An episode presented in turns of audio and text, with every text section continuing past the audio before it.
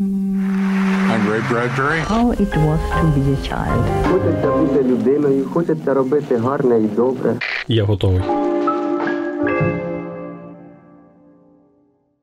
Привіт! Це літературно-критичний подкаст Техніка читання. Ми любимо читати, і ми вважаємо, що книги допомагають бути хорошою людиною і робити гарне і добре.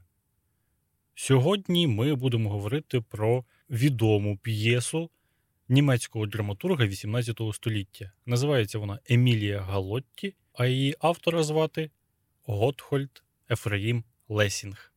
Здається, це повне ім'я, так, Ліля? Так, Привіт. привіт. Дякую, що погодились про це поговорити. Я знаю, ти більше хотіла про Шекспіра, але до Шекспіра я ще дійду, ще доросту, ще поки не готовий. А от про Емілію Галотті, одну з моїх улюблених п'єс взагалі, я з радістю. І дуже добре, що знайшов з ким поговорити. Тобі вона сподобалась ця п'єса?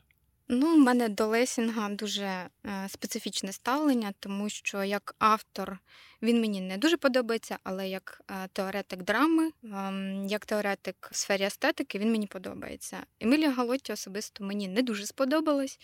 Тому я, як і Гете, задаюсь питанням, чому читаючи, читаючи цю п'єсу, я задаюсь питанням, чому, чому, чому.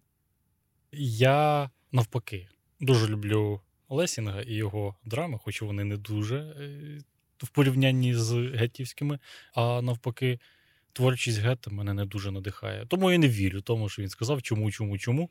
А навіть якщо йому і повірити, то добре, що він такі питання запитує.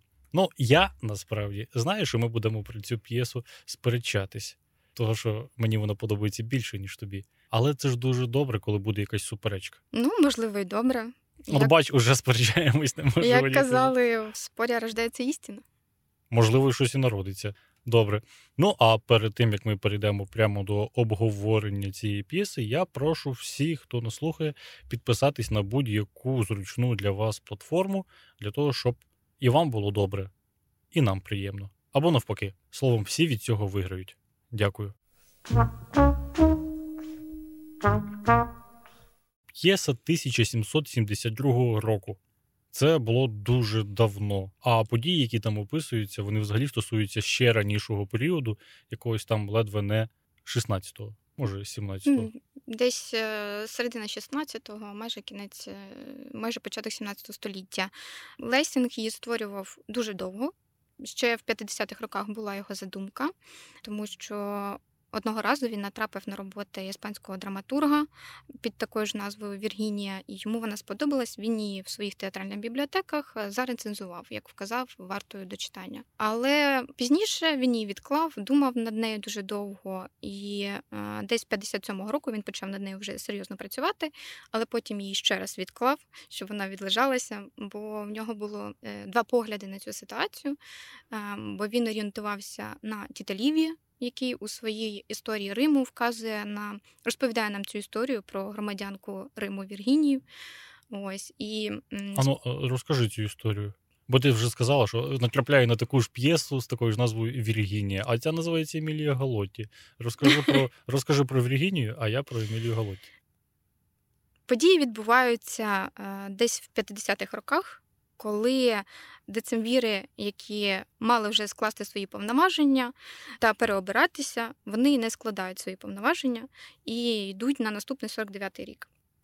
А Півклавдій е, десь на ринку бачить просто людинку Віргінію, а Віргінія вона донька Центуріона е, Луція Віргінія е, із плебеїв, і забажав її бо вона дуже вродлива, гарна, і він її дуже захотів, хотів е, з нею якісь стосунки. Але так склалось, що якби він її не намагався підкупити подарунками, обіцянками чи ще чимось, вона йому відмовляє і не хоче з ним мати справу, бо в неї є коханий, якого вона обрала собі. Е, Щоб е, одружитися, його звати Луцій е, Іцилій. Він із колишніх трибунів, які були відсторонені від будь-якого прийняття рішення, позбавлені права голосу. Тобто народ був позбавлений права голосу на цей період, коли децимвіри е, захватили владу. Вона його кохає і хоче одружитись з ним. Але так складається, що Апій Клавдій підмовляє свого клієнта і каже йому, що ну, потрібно якось влаштувати мені зустріч з цією Віргінією і взагалі. І він придумає таку непогану історію. Е, Він е, заявляє, що Віргінія вона рабиня.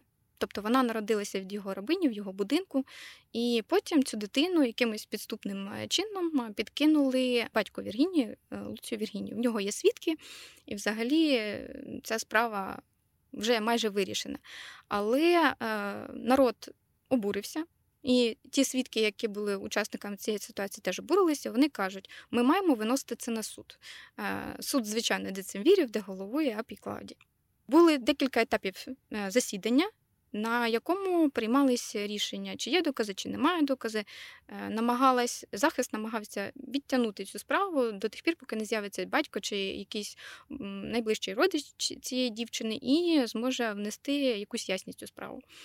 Ось вони відтягували, відтягували, і врешті-решт знайшли дядька цієї дівчини. І дядько прийшов і каже, що ось буде батько Віргінії, який і розповість, що насправді сталося і що відбувається.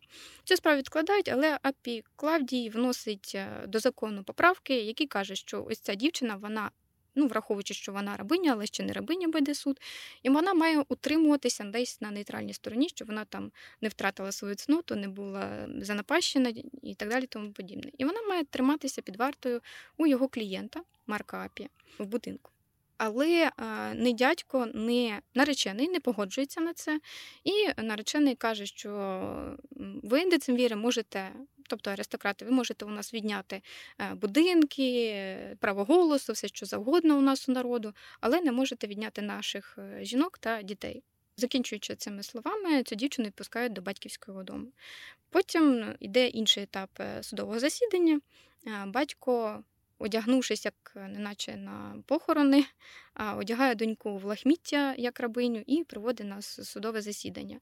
Відбувається судове засідання. По всім канонам риторичних е, вправ відбуваються суперечки між представниками народного трибуна Луція і Цилі, який захищає плебейські права, та представниками самим Апієм Клавдієм та Марком Апієм. Ось. І все-таки е, суд постановляє, що вона рабиня і має бути віддана до будинку е, Марка Апія. Ну, тобто, вже ми знаємо, що до і Апія Клавдія.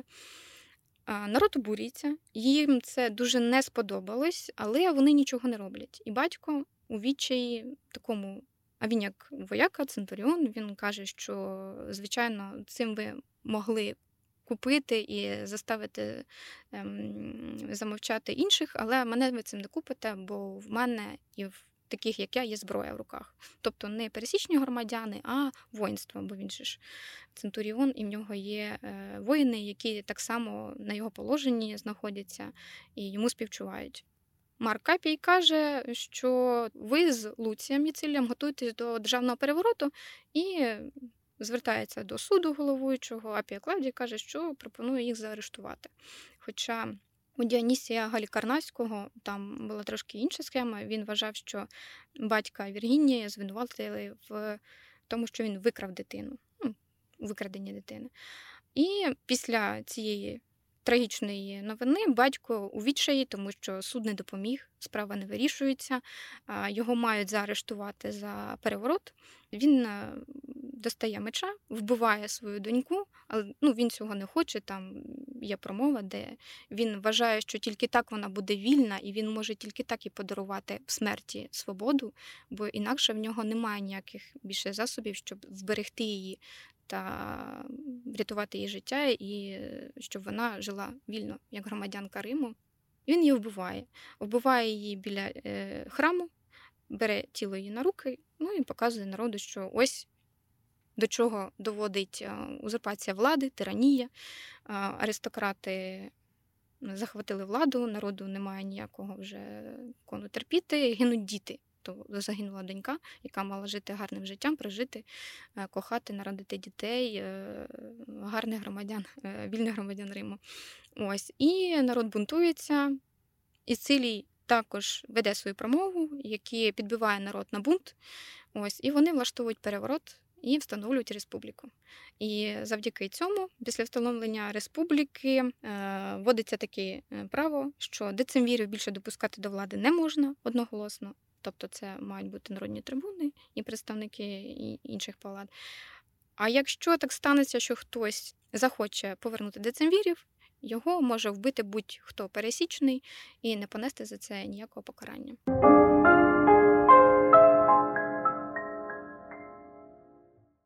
Хтось сказав, що якщо ви думаєте, що ви щось сказали таке розумне і нове, то пошукайте у древніх греків. Ну, туди ж можна віднести римлян. Вони вже певно це говорили. І можливо, що всі сюжети, які ми знаємо, так чи інакше десь родом звідти. Принаймні, це типово для німецької літератури другої половини XVIII століття. Навіть той Гетте, про якого ось ти вже згадувала, просто боготворив античний період, та й Шилер так само. Для них ідеальне суспільство це антична культура, тільки без рабства. Ну, тут трошки суперечність, тому що що ж це за антична культура без рабства. Але якось так вони собі фантазували, так вигадували і дуже мліли перед античною культурою. Лесінг, певно, що теж. Ну, я тут трішки буду не згодна з тобою, тому що дійсно для нього Арістотель, наприклад, та його поетика це були взірцевими Для кого для нього? е, для Лесінга. Але Лесінг е, пояснював, чому він взагалі спорив з французьким класицистичним театром, що не потрібно догматично відноситись взагалі до всього того, тому що древні також догматично до того, що робили, не відносились. І коли ми культивуємо щось, намагаємось наслідувати це все, це перетворюється в щось незграбне, майже як наче життя його полишило. Ось така справа. Майже Таке щось мертве. Так. Життя його полишило, диви як. Так, е, але ж Емілія Галоті як п'єса це не є формальне наслідування, просто перенесення подій в сучасний чи більш-менш сучасний Лесінгові період. Це не так. Це цілком самостійно, окрема культурна одиниця у вигляді книжки, е, цілком самостійна п'єса. Я повинен трошки про неї розказати, хоча б щоб зрозуміти, наскільки вона відрізняється, а в чому схожа, якщо порівнювати її з Віргінією. Емілія Галотті це донька, яка не вирішує нічого, і хоч п'єса так називається, головною героїною тут є не вона. Мені навіть складно хто сказати тут головний, хто тут головний герой, тому що якого персонажа не візьми, всі цікавіші, ніж ця сама Емілія Галотті. Вона ось-ось має одружитись. Вона вже готова. Всі вже готові до її весілля. Але так сталося, що про неї згадав принц. Ну, під принцем треба розуміти не молодика, який в розцвіті сил, а вже це може і старий чи підстаркуватий чоловік, як то буває серед принців. І він також її зажадав. Він ходить за нею, бігає за нею. Йому сподобався її портрет, навіть у церкву приперся, коли вона перед своїм весіллям прийшла до- церкви молитись, а принц теж прийшов, застав її одну, притулився збоку і давай розказувати про свої почуття. Бігав, бігав за нею. Але ну ясно, що вона свідома, вона хороша донька, вона хороша прихожанка, вона просто чесна людина. І їй цей принц не цікавий. Вона йому так прямо і каже, втікає, але якось так стається, що її викрадають. Принц про це навіть спершу не підозрює, але його радник він організовує з бажання зробити хорошу справу для свого принца і себе показати, іншим допомогти. Організовує викрадення нареченого Емілії Галотті графа Апіані, так його звати, вбивають. Хоч він був не простий хлопець, але там була велика банда розбійників. А Емілія Галоті опиняється у замку в принца, і він починає її вмовляти, починає використовувати весь доступний йому арсенал засобів зваблення для того, щоб скористатись тим, що вона вродлива, а він принц, і в нього є бажання. Але вона не піддається. Тут приходить мама Емілії Галоті, приходить коханка цього принца, приходить батько Емілії Галоті, всі заважають їм побути наодинці. І потім, зрештою, Одуардо, так звати батька Емілії Галотті, йому випадає можливість поговорити з донькою. Він з нею просто розмовляє, щоб зрозуміти, наскільки вона задоволена тією ситуацією, в якій опинилась. Ясно, що вона взагалі не задоволена, але вона стверджує, що батьку, я можу і не витримати, я можу і піддатись. Адже тут принц він не. Ну, ти розказувала про Віргінію і їй казала, що вона не піддавалась ні на що, що в неї була тверда воля. Так. А Емілія Галоті зізнається, що вона просто людина, і що в неї є молода кров. І так може статись, що гляди в принца щось і вийде, хоча вона його ненавидить. Що робить Едуардо? Свариться там з усіма і вбиває доньку. А що йому ще робити? При цьому у нього була можливість і себе вбити, і принц прямо перед ним вбити того принца, де й все. Але він так не робить. Він перетворює оці закулісні тихі інтриги, все, що відбувається в замку цього принца, він хоче винести на загал. Ну і приводом для цього винесення є те, що він стає вбивцею своєї доньки. Він, вбивши доньку, кладе е, свій кінжал, до речі, який взяв у коханки, ображеної коханки принца, і каже, що тепер пішли в суд. Так воно станеться, я про все, значить, розкажу, і всі про це дізнаються. Це якщо коротко переказувати сюжет.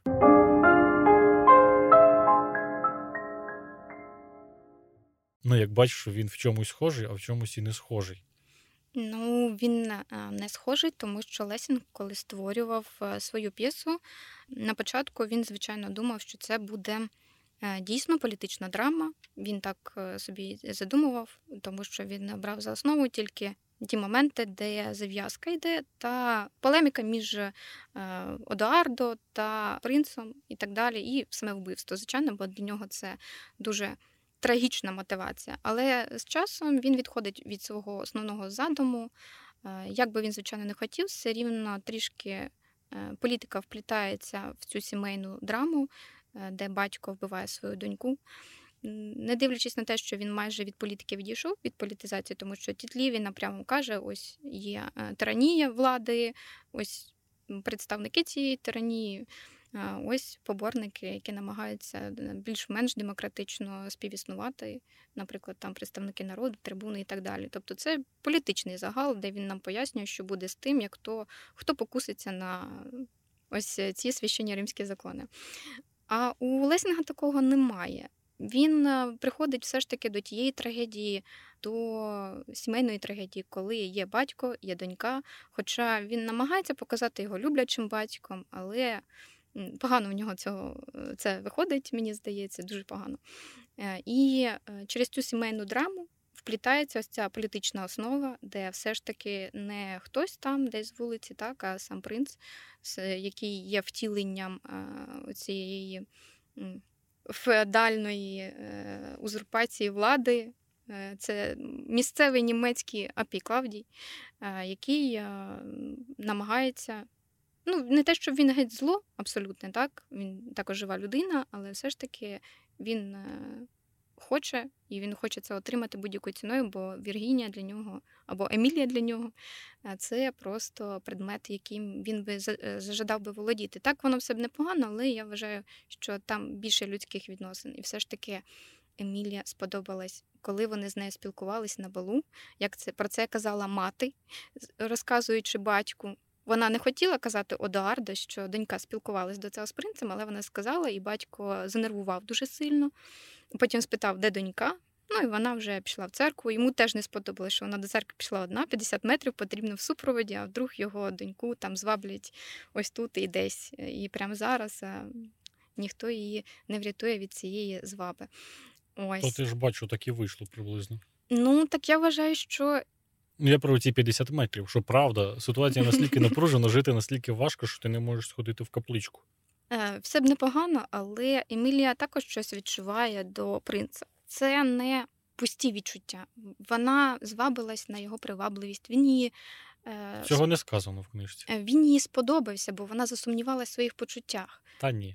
Цього не сказано, це ти вже дописуєш. Все, що вона сказала, це те, що слухай, вже тримати мене наодинці з чоловіком.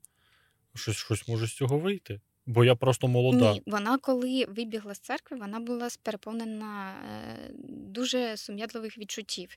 І в неї була фраза, коли вона розказувала, що в такій ситуації спокуситься е, будь-хто, навіть і праведний монах, але монахи спокушаються частіше.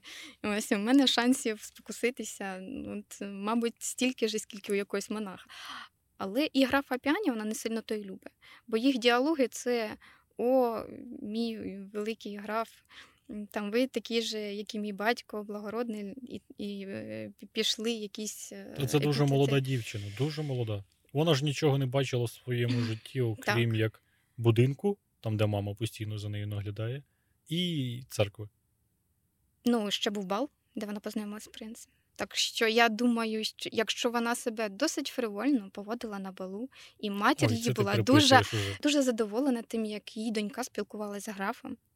Ну, тобто, я думаю, що все-таки вона навчена світських манер. Да, дійсно, вона від він, вона живе відокремлено від них, і е, якщо ти не знаєш цієї спокуси, спокуса може до тебе швидко прийти, і ти не знаючи, на що ти йдеш, що за цим стоїть, е, втрапити в якусь халепу, дійсно.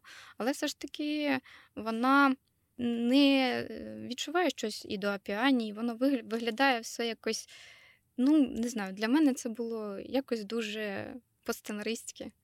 Як наче для театральної п'єси вона сказала, вона пішла, їй потрібно зробити те, їй потрібно зробити це. Вона якось, ну, я не відчула того, що мало бути, якби тут була у нас трагедія, питання, коли батько доведений до відчаю, вбиває свою доньку. В нього є вибір. В нього був вибір е, графиню Орсіну взяти у свідки. Винести це дійсно на суд А, і так далі. юристка тому заговорила. До речі, Е, Ліля, вона юристка. От і пішло. А, але він відмовився від цього. Вона йому притягнула кинжал, і він його взяв. І такий класна ідея, завжди хотів. Ось е, далі він е, що робить?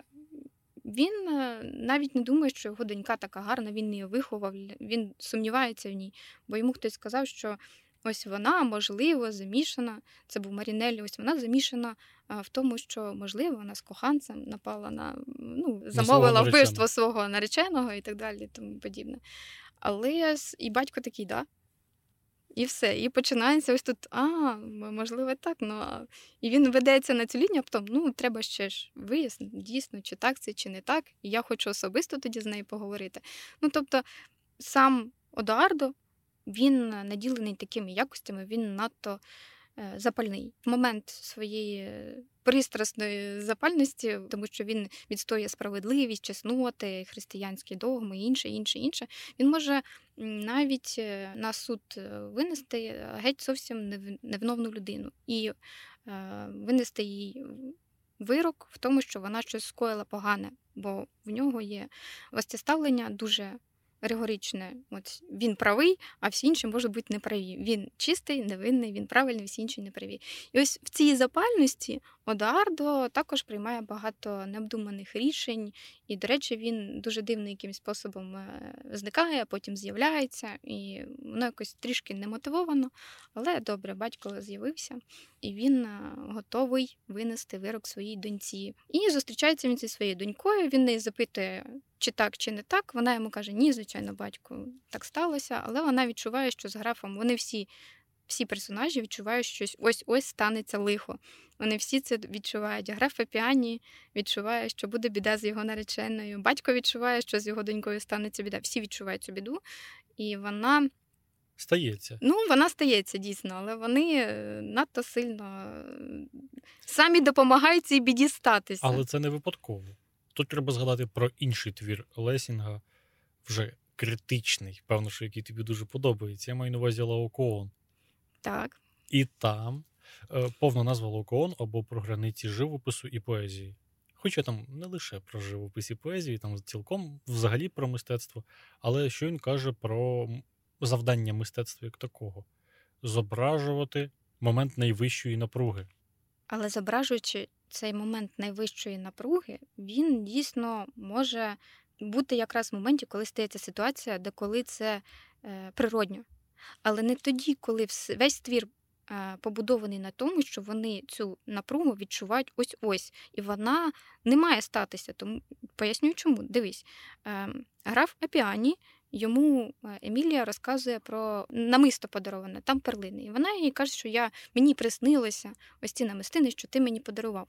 І граф Апіані такий: о Боже, Поганий знак. це поганий знак, має відбути щось страшне. Всі ж знають, що коли перлини сняться, Так, це і просто все. гірше. І, і він вже налаштований на все погане. Далі стається дуже дивна ситуація, коли приходить Марінель і каже: Апіані, я ж знаю, що ти дуже хотів зайняти ось цю посаду, на якій я. У нас з тобою бу- бу- була довга дорога, і А, це щоб здихатись його, так, Так. відправити. І ось принц нарешті. Не завдяки мені, звичайно, бо я ж тобі, бо я ж розказав, який ти гарний, і принц, е, так скажімо, зробив помилку зразу, що тебе не помітив, бо принц влаштовує свою, в нього має відбутись весілля. на Це політичне весілля, він не кохає там свою обраницю.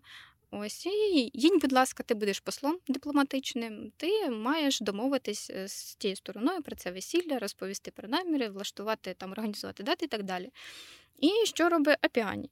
Дійсно, людина, яка не хоче накликати біду, знаючи, хто такий Марінелі, бо у них конфлікт явно, бо про цей конфлікт казав ще батько, Е, розказуючи, чому вони мають поїхати подалі від цього двору до богографу Апіані і Марінеллі. Давня історія, е, напружена давня історія, їх неприязні один до одного. І що робить граф Апіані? Він його каже: Ах ти ж собака. І починається, Дика. да, і починається ось ця розмова напружена, де Марінеллі, як на мене, міг би спокійно е, визвати жандармів і сказати: напав на мене, будь ласка, арештуйте. І все. І ось, будь ласка, доступ до доньки додому на рівному місці. Але ж Марінеллі він хоче особисто поквитатися з Апіані. І в них стається потасовочка невелика, свідком якої стає мати Емілії. Ось вона в, заходить в е, такий момент, де вони там відкланялись один одному і е, розійшлися. І людина, яка не хоче неприємностей, знаючи підлість Марінеллі і ось всі його, сама наривається і доводить до гротеску ситуацію, коли він може просто його арештувати за наклеп, за бійку і за А це ж не випадково. Може, в цьому є якраз політичність. Я, я згоден, що тут політичного моменту цієї складової ідеологічної дуже мало. Але вона і при цьому дуже виразна. Якось так стається, що її мало, а вона помітна. Так може, якраз в цьому біда, в тому, що людина не може бути людиною і не може спокійно собі жити десь там, де там Апіані хотів жити. Не біля принцу, не в його оточенні, не при дворі, а десь там спокійно собі в селі. да, в селі хотів жити, а йому не, доз- не дають це зробити. Він чесно заявляє про свої наміри і каже: Ні, я не буду там жити, я не буду. Принц, вибач, ні, в мене є свої справи, в мене своє бачення. І я взагалі-то сьогодні одружуюсь. Це поважна причина? Поважна. Я сьогодні не можу виїхати. Це поважна причина, але визивати на драку Марінеллі, тим самим провокуючи його, якщо у цієї людини е, в руках влада. Він Так, може ясно, будь-яким це- законним способом його взяти, не знаю, пов'язати. Ну, А як йому треба було діяти? Бач, виходить так, що цьому графові вже треба якось також перетворюватись на такого ж Марінеллі для того, щоб просто вижити. Мені здається, було б логічним просто отримати звістку про це, сказати, що так, я поїду, а сам можу не явитися на зустріч з принцем. Ну, ну буває. Бо я А там так не виходило. Пам'ятаєш, коли приїжджає цей Марінеллі і каже, прямо сьогодні виїжджай. І всім стало Так, ясно. дійсно, але І каже: поїхали вже зі мною, я тебе чекаю. Там не було такого, що слухай, чекатиму тебе там через два тижні. Давай. ні, він кажуть- міг би пізніше поїхати, насправді. Він без... Насправді не міг. Йому прямо кажуть і вимагають. По суті, тут людина річ, і річ це не тільки Емілія Галоті, а й навіть граф Апіані. Не якась там дівчина недосвідчена, а чоловік, який граф, якому доручають таку важливу справу бути сватом принца. Ну, Тому дипломатично. Принц їде окремо від Марінеллі, а Марінеллі їде до принца. Вони розстаються на цьому перехресті своєму житті. Тому, Марінелі і принц? Не Так, зрозумів. е, тому що Марінелі їде до принца, і він знаходиться з принцем і розповідає принцу, що зараз е, станеться трагедія, е, нападуть на карету з Апіані з графом. І е, щось може статися, що е, він їде зі своєю нареченою в цій е, Це план Б. Е, Ось Так. і стається ця трагедія. Тобто вони в їхні е, шляхи розійшлися. Він поїхав однією дорогою, бо Марінеллі найняв вбивць е, заздалегідь. Там була ситуація, коли до слуг в цьому домі Так, так. Тобто ще до прийшли замовили. Так, дійсно. Тобто це все було сплановано. І то, що те, що їх дороги розійдуться, це теж було частиною плану. Бо Марінель не хотів особисто пачкати руки в крові по, по лікоті. І Він просто відійшов, він найняв людей, які вб'ють і все. Що я тут побачив? Яка тут думка? Мені здається, що це думка, яка настільки важлива, що її можна озвучити. Принц сам не настільки диктаторський, не настільки тиранічний, як його оточення.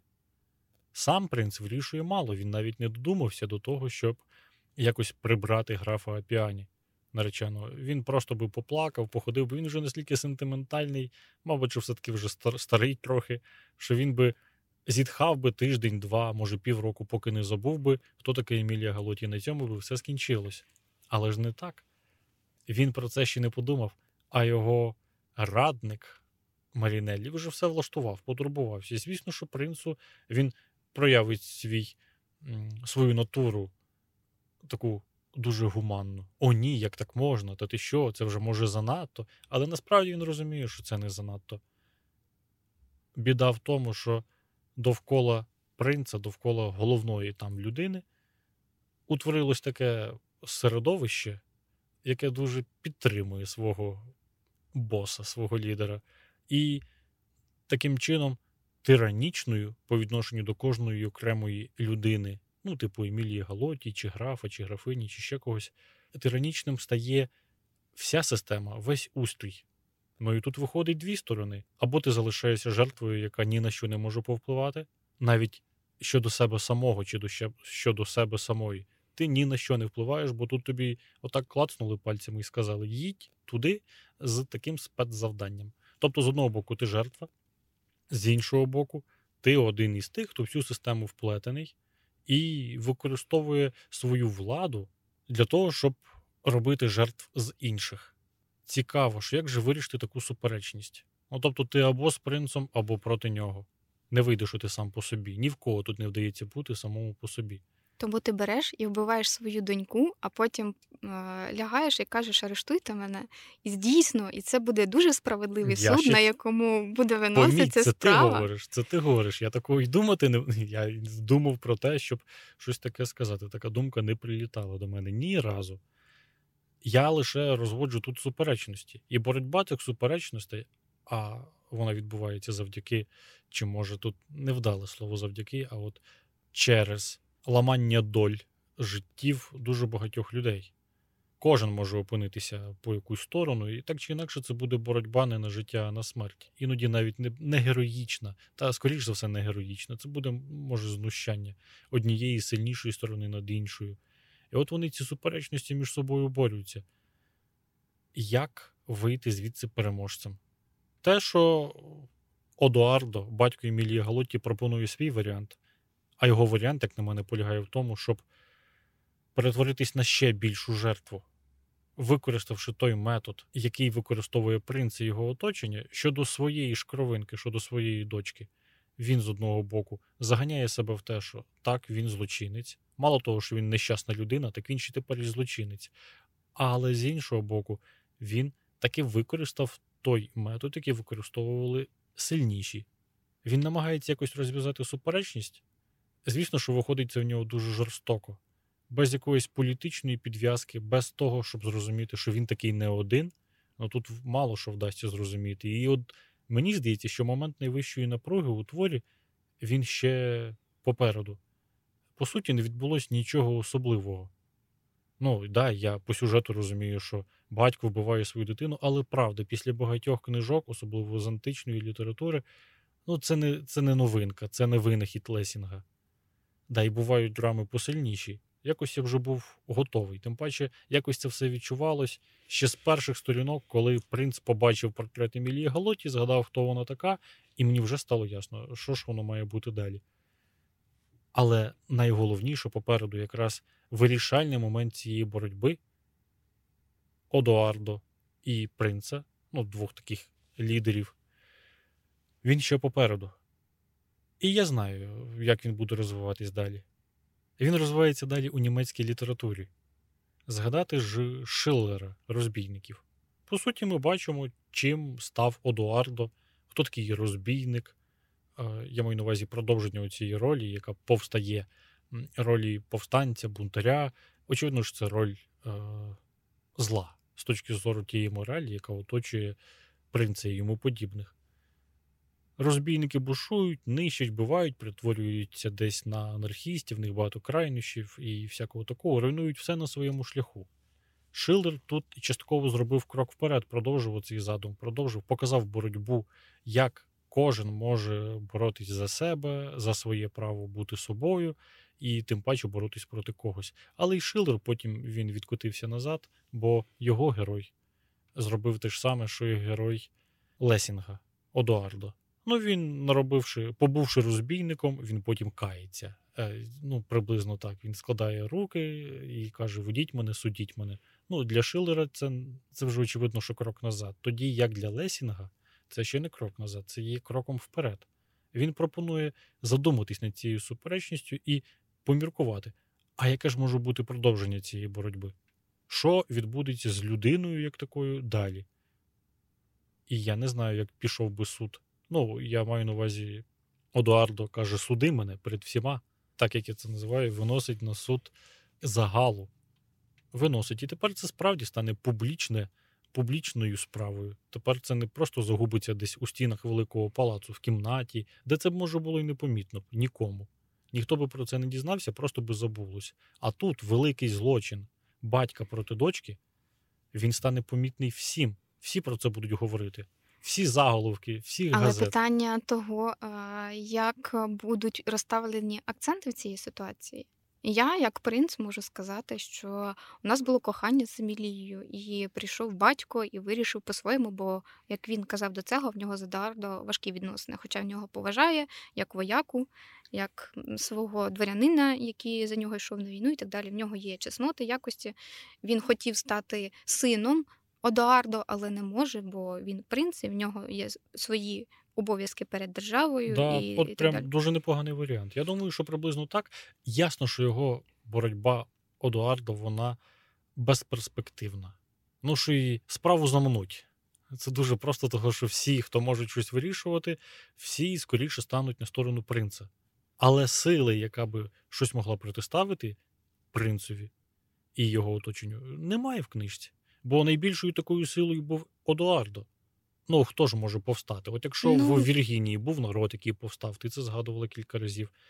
Була якась політична боротьба, і там очевидно, що була опозиція. То тут, в книжці у Емілія Галоті, такої опозиції немає. Інакше кажучи, Одуардо не має на що надіятись, не має на що сподіватись. Тому його вчинок ще більш е, дивний. Тому що з цієї ситуації можна було вийти. Він би міг забрати доньку, коли вона йому казала, давай тікаємо звідси. Але батько каже: ні, ми тікати звідси не будемо. Ми з тобою зустрінемо славний кінець в цих е, палацах.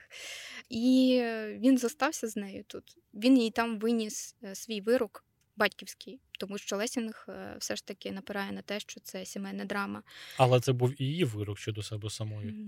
Вона ж таким чином теж хотіла попередити е, те, що вона перетвориться на забавку для принца. Так, але батько їй сказав, що в неї вихід із цього палацу буде тільки один монастир. Розумієш, тут е, не, не зовсім. Вона могла б дійсно вона могла піти в монастир, але вибір для неї, е, як ти бачиш, теж не досить гарний. Або монастир, або ось тут з батьком померти і вмерти так. Е, Щоб батько потім, е, дуже вірячи в справедливий суд феодального князівського ладу Германії 17 Ну, століття, е, звучить трохи смішно, я згоден. Ні, я ні в якому разі не виправдовую нікого. Ні Марінеллі, ні принца, ні батьків, які, ну, по суті, виховали якось не так. Адже Мені- вона тут дуже пасивна. Мені здається, що вона пасивна через те, що вона є носій ось цієї ідеї, тобто вона як ідея е, спротиву, спротиву особистого, індивідуального, не колективного навіть, а спротиву злу якось індивідуального, але і взагалі. Тому Та що ну, ні, ну- Емілія, якого спротиву? Вона взагалі не спротиву. Е, ні, мається на увазі її смерть. Вона досить символічна, тому що батько її вбиває, е, вбиває найрідніше, готовий пожертвувати, віддати найрідніше, е, і його, так е, як сказати, цей спротив. Деспотії князівської вона не знаходить ніякого розумного виходу, окрім там принести свою доньку в жертву і стати Ісусом Христом тільки у 18 столітті у якомусь там маленькому німецькому князівстві. Ну, він її приносить в жертву. Якщо до цього веде нас твір і розказує, що не дивлячись на те, навіть у тюрмі е, за гратами в тебе все ж таки зостається якийсь там невеличкий вибір, маленький, обмежений, або дійсно пасти під цим гнітом, або вивільнитися з-під цього гніту через смерть, наприклад. Бо через смерть і у Гете, і у Шиллера знаходять, і ну, там навіть і у Байрона, і так далі. Тобто смерть, вона не кінець для них, це як е, не знаю, це як ну, наступний крок у своїй. Я думаю, що тут якраз кінець тільки не для них. Смерть Емілії Галоті це кінець для принца. Тільки не в тому сенсі, що його засудять, ні. Але він не отримує те, що хотів.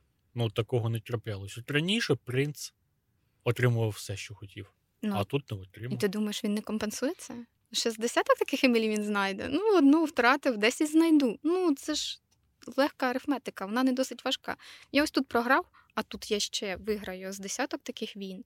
Ну, воно ну, Значить, значить, Лілія, нам треба переходити на наступний рівень. Я маю на увазі, що треба враховувати, чому Лесінг писав свої п'єси.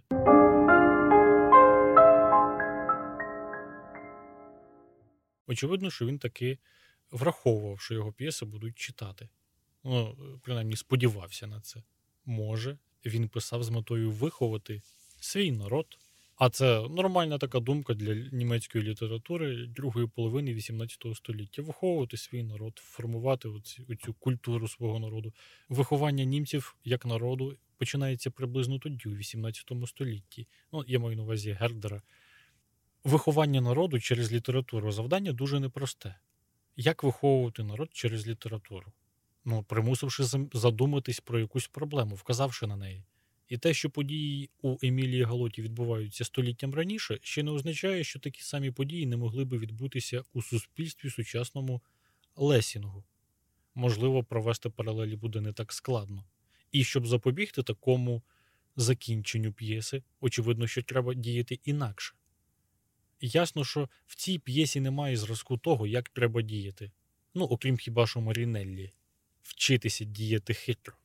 Не навчишся діяти хитро, будеш обманути. І коли довкола всі хитруни, і тільки те, що і те й хочуть що скористатись тобою, то, мабуть, тобі треба опанувати цю науку для того, щоб принаймні вміти розгадати план, який направлений проти тебе. І от, не опанувавши цієї науки, ти так і залишатимешся або інструментом, забавкою, річчю у руках інших, хто має владу, або будеш перетворюватись на жертву, або ну, ще якісь там виходи. Але так чи інакше, справжнього виходу з ситуації розв'язання суперечності не буде. Певно, що Лесінг звертається до античного сюжету, відкопує його, працює над ним багато років, якось намагається зробити його життєвим, наскільки вміє, реалізувати там свої принципи щодо мистецтва, зображувати найвищий момент напруги не просто так, а для того, щоб звернути увагу своїх співвітчизників і взагалі думаючих людей на те, що таке можливо і в його час. так, але фаталізм дій. Та тут навпаки, який ніякий маємо, фаталізм. Чого так, ж? е, Це по мені здається, що це навпаки антифаталізм. Того, що фаталізм якраз полягав би в тому, що у цієї Емілії два виходи в монастир. Раз, так він до принца був. два. Так в неї і стала ситуація або в монастир, або до принца, або на кінжал до батька. Ну, Ні, був третій варіант кінжал від себе. Кінжалу від батька не було. Ну, Ні, вона не змогла. себе. Вона сказала, що вона, як жінка малодушна, вона не може себе вбити. Їй Ну. потрібна крепка батьківська рука, щоб допомогти їй. І батя на е, місці. Да, тільки і він покличе, раз він- і все. Під ребришко, все чітко. Але ж е, як, е, якщо ти кажеш що про те, щоб виховувати, мені здається, що якщо вже і виховувати, то показувати, що насправді не потрібно лізти на цього ножа. Можливо, потрібно змінюватись і розуміти, як, е, як влаштоване суспільство, як влаштований цей, боротися проти нього, наприклад, за допомогою пера, як про це писав Кант, е, і так далі, і піддавати розголосу не тільки тихо вбивши свою доньку десь е, на Так території. Лесінг це й робить. Він бореться з допомогою свого пера, надавши розголосу ситуації, коли батько вбиває свою доньку. по-моєму, він якраз робить так, як ти йому рекомендуєш. Але виховувати я згоден можна інакше, так як Шилер пізніше, коли він прямо зізнається, що да, у мене є ідеал, я зображую Вільгельма Теля для чого? Ну, щоб ви подивились і також взяли пішли палити е, палаци принца. Мені не зовсім близька така точка зору і такий метод виховання, особливо коли мова йде про виховання цілого народу. Ти даєш готовий ідеал, і народу залишається тільки наслідувати його. Тут немає ніякого крокування, просування вперед. А от виховання через сумнів, виховання через незгоду з тим, як хтось діє з персонажів, це, по-моєму, дуже хороше. Але тут є ще тоді друге питання. Лесінг він досить сприймає літературу і розуміє свою сучасність через призму романтизму, назвемо це так. І він, хоча і діє як класицист, і його, наприклад, Емілія Галотті, вона витримана досить в класицистичному дусі, якби він не хотів від цього Та й відійти. п'єса, Е, п'ять дій, все, по, все по науці. Це дуже по канону. Як він там не хвалився Шекспіром, як він там Філдінгом не хвалився, і Річардсоном, і іншими, але все ж таки це було дуже у французькому дусі. Дуже. Але є е, такий маленький момент, що Лесінг е, він е, дійсно намагався через театр виховувати морально, виховувати людей, показувати, за що варто боротися, за що не варто боротися. І Емілія Глоті мені здається, не дуже гарно щось е, виховує в цьому плані, е, в плані людяності, так? Тобто якось це осмислити е, з точки зору цих персонажів, які знаходяться в цій ситуації. Мені здається, що трішки краще в нього вийшло у Міні фон Барнхельм або солдатському щасті. Чому? Тому що там з точки зору пересічного Тельхейма, воїна, який там під кулі лізе, і він пояснює, як війна змінює людей. В нього є гарний приклад, це його найкращий друг Вердер, е, який готовий воювати в будь-якій країні, яка йому тільки заплатить грошей. Бо він каже, що я солдат, і війна це мій заробіток. От я готовий піти султану турецькому послужити, повоювати. Ну, тобто він солдат удачі. А йому Тальгейм каже, що ти або служиш по зову серця, або е, через те, що там в тебе є якісь політичні погляди в твоїй корінні, але воювати, тому що воюється, тому що дають гроші, і здавати свою е, солдатську честь в найм будь-якій, будь-якому королю, правителю і так далі, це вже якесь безчестя. І Вернер думає, що можливо і так, можливо, ні, але грошики все-таки потрібно. Ну і хоча він друг. До речі, Тельгема. І ось такі солдати вдачі, ось такі відносини, перипетії е, бурхливої, сол- солдатського життя, де ти тут герой, а тут ти вже не герой, ти вже майже е, злочинець. Е, вони відбуваються кожного дня. І ця семилітня війна, яка відбулася, вона і гарно це розкриває. Тут от ми бачимо і гуманізм, і воно повчає зберегти свою людяність в якійсь мірі і не втратити її, не дивлячись на те, що ось в тебе є ворог, з яким ти воюєш. Ти вбиваєш його, але все ж таки ти дивишся на нього як на людину, а не як на мішок. Так, як це? Чекай, ти хочеш воювати з ворогом і дивитись на нього як на людину. Мені здається, що тут не суперечить іншому. Але все-таки, повертаючись до Емілії Галотті, мені здається, що це два зовсім різних приклади методів виховання мистецтвом, виховання літературою. В іншому вмінні, якось ти розказала, є зразок того, як можна поводитись. Є отой позитивний герой, який не ідеальний, але який вчиняє якось так, що його хочеться наслідувати. Ним хочеться захоплюватись, десь він викликає повагу. Якось так. А зовсім іншого типу виховання літературою п'єса про Емілію Галотті. Там немає таких персонажів, яких хочеться наслідувати. До кожного можна причепитись, і кожному можна сказати, що ти робиш щось не так, або ти взагалі якийсь сирий. Але мені здається, що виховувати можна як одним методом, так і іншим методом. І дуже гарно, що Лесінг володіє кількома методами. Звісно, що він не найкращий в світі письменник. Десь трохи грубо, безперечно. Але ж він був одним із перших у, німець, у німецькій літературі, хто до нього взагалі займався чимось серйозним. Іван Франко казав, що ніхто. Ну, це казав Іван Франко. Але У ж мене ось є, ти- в мене цитатки, думаєш, немає. Що Франко пише про переклад першої частини Фауста Гетте. Він брав участь, він перекладав його і написав передмову для українського читача, щоб розказати, хто такий Гете, звідки він взявся, що таке німецька література. Франко виховує також, виховує тим, що просто робить доступним багатство світової культури для свого народу. Це теж метод. Ну, десь підказує, десь коментує. Ось він що каже. Як було в попередньому столітті в Німеччині? Мається на увазі якраз 18. Десятки, сотки більш або менш геніальних та безсмертних писателів, які писали, співали про все: про потоп світу, Германа і Туснельду, осінь, зиму, літо і весну, святу Тройцю і всіх святих, торішній сніг і моральні засади. Про все писали і співали, крім життя, крім сучасних людей, і в своїй скромності кожний жадав для себе не першого, а щонайменше другого місця на Парнасі. Аж прийшов Лесінг, запалена голова, і крикнув Все брехня. У нас нема ні геніїв, ні півгеніїв, ні Парнасу, нічого. У нас нема літератури. І о чудо! На той оклик, мов гриби по дощі, виростають і Гердер, і Гете, і Шилер, виростає ціла правдива література німецька. А сталося так, того, що, на думку Франка, завдяки Лесінгу, замість в надприроднім загробнім світі чоловік побачив ціль свою в дійсності. Ну, очевидно, що все, що написано в п'єсі Емілія Галотті, відбувається в дійсності, і читач, який уважно читає, може зрозуміти, що справді все вирішує людина.